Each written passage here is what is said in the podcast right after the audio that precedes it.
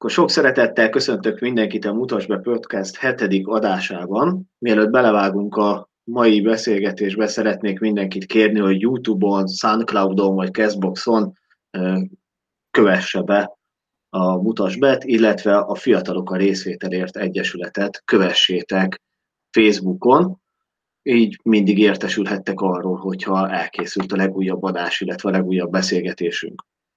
A mai napon Szalai Zitával fogok beszélgetni a Szatyor Egyesülettől, mégpedig 69 évvel azután, hogy megkezdte rendszeres magyar nyelvű adását a Szabad Európa Rádió. Te szoktál még rádiót hallgatni? Ó, hát én is nagyon örülök, hogy engem választottál erre, ebbe az adásba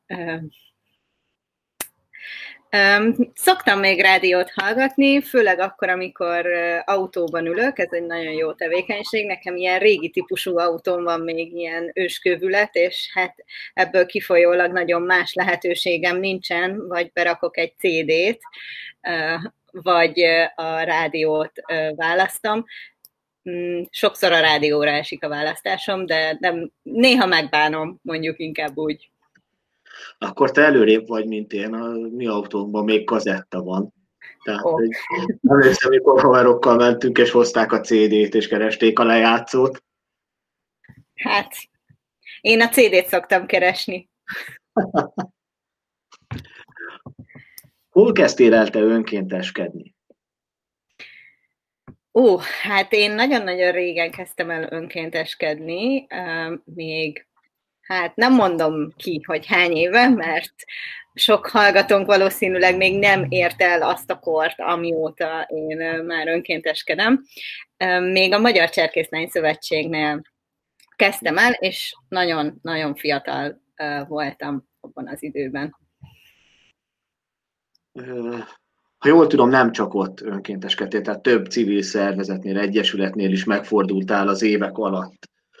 Mm, hogyan ragadtál meg így ebbe a szférába? Hogyan maradt ez neked, hogy, hogy itt maradsz, és hogy ö, önkénteskedsz több helyen is? Mm, hát igen, így van, nagyon sok, vagy hát elég sok civil szervezetnél tevékenykedem, egyébként már nem csak önkéntes tevékenységet folytatok civil szervezeteknél, de az egész az ugye abból indult ki. Valószínűleg, hát úgy, úgymond beszippantott ez az életmód, abban nőttem bele, hogy, hogy valamit érdemes tenni a környezetünkért, a közösségünkért, más emberekért, és nekem nagyon sokat adott az a szervezet, illetve az összes szervezet, ahol valaha megfordultam, rengeteget tudtam tanulni, rengeteg lehetőséget kaptam, olyan dolgokat tudtam mindig is csinálni, amire valószínűleg más módon nem lett volna lehetőségem, és és egy idő után úgy éreztem, hogy, hogy azt a sokat, amit én kaptam, azt szeretném másnak is biztosítani, illetve, illetve visszaadni, úgymond, úgymond a közösségnek azt, amit ő nekem adott. És így benne ragadtam. Ez van. A jó társaság, a jó dolgok, azok összekötik az embereket, ott tartják. Így van. Így van. Hon, honnan jött a szatyor ötlete? Hát a Szatyor ötlete az nem bennem fogalmazódott meg, a Szatyor Egyesület az egy nyolc évre, nyolc éves múltra tekint vissza, de már előtte is létezett informális közösség formájában, mint egy 12 éve működik egyébként ez a bevásárló közösség. Én két éve, hát másfél éve csatlakoztam a közösséghez, eredetileg mm, egy, egy tevékenységükkel kezdtem el foglalkozni, és egyre inkább bevonottam a többi tevékenységi körbe is, illetve a nemzetközi önkéntes projektjeikbe tudtam bekapcsolódni, és ott ragadtál. És igen, benne ragadtam, és hát pont elnökváltás következett be most idén áprilisban, és úgy döntött a közösség, hogy akkor nekem szeretnék adni a lehetőséget, hogy a következő két évben ebben a pozícióban tevékenykedhessek tovább. Ha, hogy böngésztem a honlapjaitokat, azért tehát, hogy itt egy egyesület és egy vállalkozás működik egymás mellett. Így van. Hogyan tudjátok ezt a kettőt így párhuzamba hozni, mert azért az egyesületnek és egy vállalkozásnak is általában mások a céljai. Hogyan sikerült nektek ezt így a kettőt egy irányba hozni? Uh-huh. Hát, mint ahogy már említettem, ez 12 éve kezdődött ez az egész mozgalom, vagy megmozdulás, amikor néhány nagyon lelkes budapesti lakos úgy döntött, hogy ők nagyon szeretnének egészséges termékekhez hozzájutni, amiket a környező településekről, vagy pedig magára Budapestről helyi termelők állítanak elő, és ehhez ők alapítottak egy közösséget, megkeresték a termelőket, és, és heti rendszerességgel tudtak olyan zöldségekhez hozzájutni, ami, ami, ami éppen szezonálisan megtermett a, a kertekben, vagy birtokokon. Négy évig működött ilyen informális közösségként, önszerveződés által egyébként a termelők és a vásárlók közösségeként ez a csoport. Majd ezt követően jött annak az ötlete, hogy ennek egy jogi formát kell adni, és először ez a jogi forma egy egyesület lett, és ezért alakult a Szatyor Egyesület, azonban a későbbiek folyamán rádöbbentek arra igazából, hogy ez ebben a formában nem pontosan fog tudni működni, ennek többnyire magyarországi szabályozási okai vannak, illetve a közösség egyik tagja úgy döntött, hogy befektet, tehát hogy lett egy ilyen kis vállalkozói angyalka, aki elegendő mennyiségű tőkét tudott biztosítani ahhoz, hogy ez egy vállalkozási formában is elinduljon. Ez egyébként pár hónap különbséggel történt, és azóta is az Egyesület és a, a Szatyorbolt vállalkozása az kéz a kézben működik együtt, és így közösen alkotnak úgymond egy társadalmi vállalkozási formát. Uh, Kicsit hosszú lett. Semmi gond nincs, legalább jobban megismerjük, hogy honnan indult ez az egész.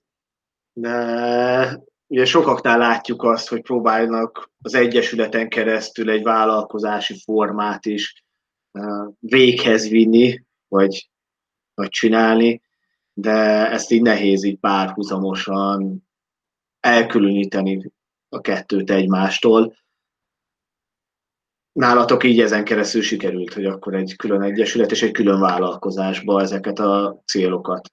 Uh, igen, de igazából a kettőnek a céljai, uh, megegyeznek, és nagyon szorosan összefüggnek, ugyanazok az értékek alapján működik a, a kettő, a, azzal az alapvető különbséggel, hogy hogy a, az Egyesületnek lehetősége van arra, hogy hogy társadalmi szolgáltatásokat nyújtson, és olyan programokat, illetve egyéb lehetőségeket biztosítson a közösség tagjainak, amit mondjuk egy vállalkozás nem tudna előteremteni, illetve ugyanez, hogy a vállalkozás az is pontosan ugyanezt tudja tenni, hogy olyan szolgáltatási formát tud biztosítani az Egyesületnek az értékeinek a képviseletében, amit egyébként az Egyesület önmagában nem tudna megtenni. De igazából mi mindig is úgy tekintettünk a kettőre, hogy ez egy kölcsönhatásban működő ö, forma, tehát hogy egyik a másik nélkül igazából ö, nem, nem létezik, vagy nem akarjuk, hogy létezzen inkább kölcsönhatásban vannak egymással. A termelőket hogyan találtátok meg? Mert ahogy láttam a honlapon, közel száz termelő van feltüntetve. Hogy azért az már egy elég nagy szám. Igen, nagyon-nagyon sok termelővel dolgozunk együtt. Egyébként ez a közel száz darab, ami a honlapunkon megtalálható, ezek nem állandó beszállítóink, hanem vannak közöttük olyanok, akik csak bizonyos szezonban működnek, és bizonyos szezonális termékeket tudnak szállítani. Alapvetően 12 éve ez egy, ez egy közvetlen kapcsolat volt egy helyen, ami zsámbokkal egyébként. Zsámbokon több olyan termelő is tevékenykedik minden a mai napig, akik biogazdálkodásokat működtetnek, és, és velük közösen sikerült elkezdeni ezt a bevásárló közösséget működtetni. Egyébként zsámbokról mind a mai napig több termelővel dolgozunk együtt, szóval, hogy ez egy igen hosszú távú együttműködés. Azóta egyre több biogazdálkodás alakult ott is, ők megcsinálták a saját együttműködésüket is, illetve mi folyamatosan dolgozunk azon, hogy újabb és újabb termelőket tudjunk bevonni. Ez egy, ez egy hosszú folyamat, nagyon sok munka van benne, mivel hogy mi nem mm, tehát, hogy nálunk fontos az, hogy a termelők, minden termelő és a termékeik, amik bekerülnek hozzánk, azok egy bizonyos féle minőségi ellenőrzésen esnek át. Vagyis mi csak és kizárólag olyan termelőkkel dolgozunk együtt, akiket személyesen ismerünk, tudjuk, hogy milyen körülmények között, milyen módszerekkel és hol termesztik azokat a zöldségeket, amiket ők később nálunk értékesítenek, vagy pedig felhasználnak további termékek létrehozásához. Mi azt valljuk, hogy csak így tudunk igazából minőségi felelősséget vállalni a vásárlóink felé, mert hogy mi egy kapocs vagyunk a termelő és a vásárló között, és nagyon fontos az, hogy ezeket a folyamatokat lássuk, és, és értsük, mert a vásárlók felé utána ezt mi fogjuk közvetíteni. És igazából úgy gondoljuk, hogy ez a különbség a között, hogyha valaki kimegy a piacra, vagy hogyha nálunk vásárol, mert hogy ha nálunk vásárol, akkor mi biztosítjuk azt, hogy az egy minőségi termék, ami valóban vegyszermentes körülmények között kíméletes gazdálkodás útján jött létre, még mondjuk a piacon ezt senki nem ellenőrzi, csak úgy bárki árulhatja a termékét, és rámondhat bármit. Igazából nem tudjuk, hogy az valóban úgy van-e.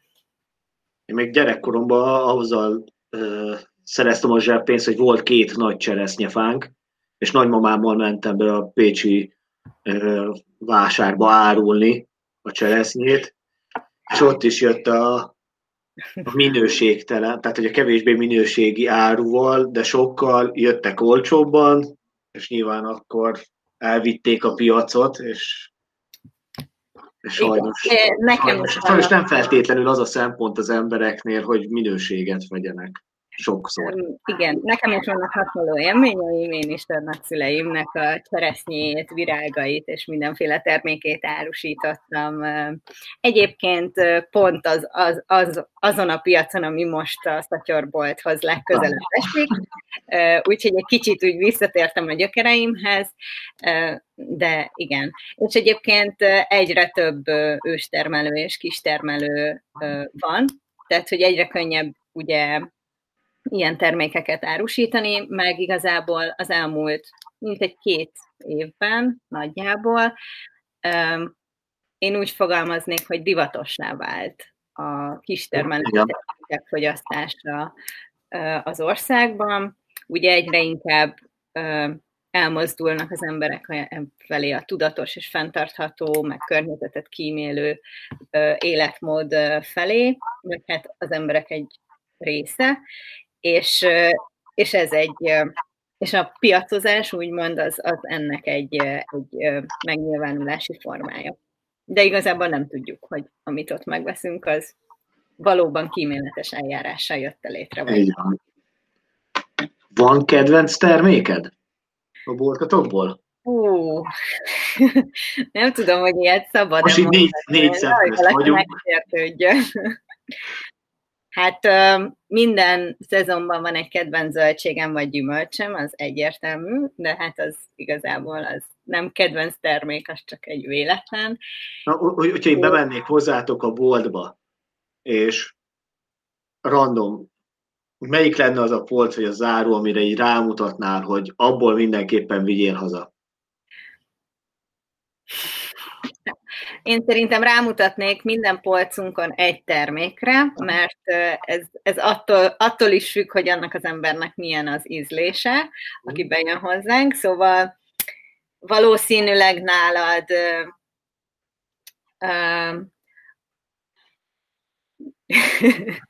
nálad rámutatnék a húsos pultunkra, mert isteni kolbászaink vannak, például, de egyébként a sonkák is nagyon jók, tehát hogy tényleg nagyon jó feldolgozott hústermékeink vannak jelenleg, illetve kisezemi sör különlegességeink is vannak, úgyhogy szerintem érdemes betérni hozzánk. Hát legközelebb Pestre járok, biztos, hogy útba fogom ejteni ezek után. De, de egyébként, hogy elmondjam, a nekem az egyik kedvenc termékem, és egyébként az egyik nagyon hozzám közel álló termelő, az a Banyaerdő nevű egyébként társadalmi vállalkozásként működő, főként nőket foglalkoztató termelők, nem is termelők, mert igazából a természetből gyűjtik a termékeiknek az alapanyagainak a többségét, és hogy csak hogy hozzátok közel menjek, ők ugye Baranya megyéből érkeznek hozzánk, és ők, és az ő termékeik közül nekem a vargányás pesto az egy ilyen nagyon, nagyon nagy szerelem, úgyhogy ez jól hangzik.